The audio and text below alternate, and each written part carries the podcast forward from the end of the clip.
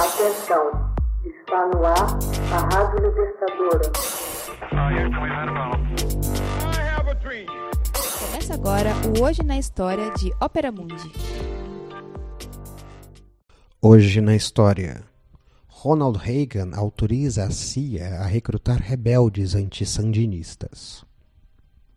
O presidente estadunidense Ronald Reagan assinou em 23 de novembro de 1981 uma diretriz de ação de segurança nacional, a NSDD-17, em sua sigla em inglês, documento considerado altamente secreto e que outorgou à CIA o poder de recrutar e apoiar uma força militar de 500 rebeldes nicaragüenses para as ações encobertas contra o regime sandinista da Nicarágua.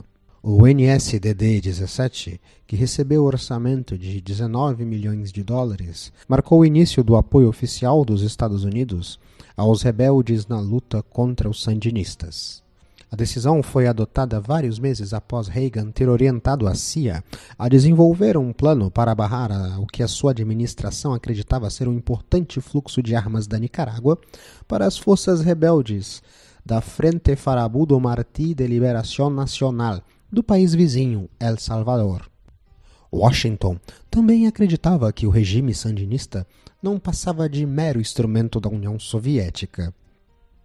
A próxima movimentação dos oficiais da CIA foi a de tomar as providências tendo por base territorial a instalação militar de Palmerola, em Honduras, que serviria de local de treinamento e de apoio logístico para o contingente de 500 homens fornecidos pela CIA, além dos mil paramilitares que seriam treinados na Argentina. Por trás dos planos originais de cortar o fluxo de armamentos provenientes da Nicarágua, as tarefas dos chamados Contra seriam ampliadas para introduzir missões de espionagem e até mesmo ações terroristas praticadas pelos paramilitares dentro da Nicarágua contra alvos civis, com a finalidade de desestabilizar o governo sandinista. Notícias da diretiva vazaram para a imprensa em março de 1982. Contudo, os funcionários da administração Reagan rapidamente minimizaram o significado e o alcance das ações. O argumento era de que o plano da CIA, na verdade, visava respaldar os setores moderados da Nicarágua, que se opunham ao regime sandinista e não aos antigos soldados e aliados de Anastácio Somoza, ditador nicaragüense de baixa reputação, derrubado em 1979 pelas forças sandinistas.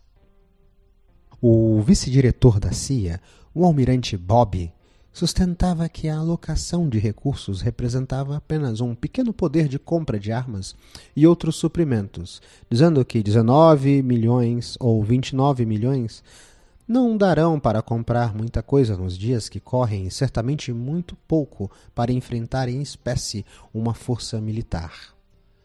Nos anos seguintes, o apoio norte-americano aos contras tornou-se um assunto explosivo junto à opinião pública norte-americana.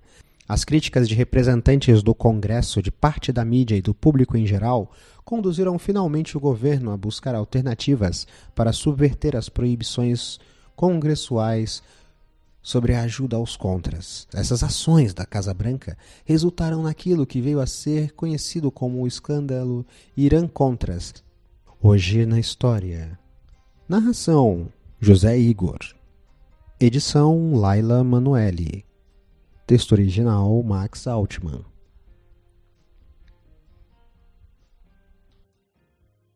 Você já fez uma assinatura solidária de Opera Mundi?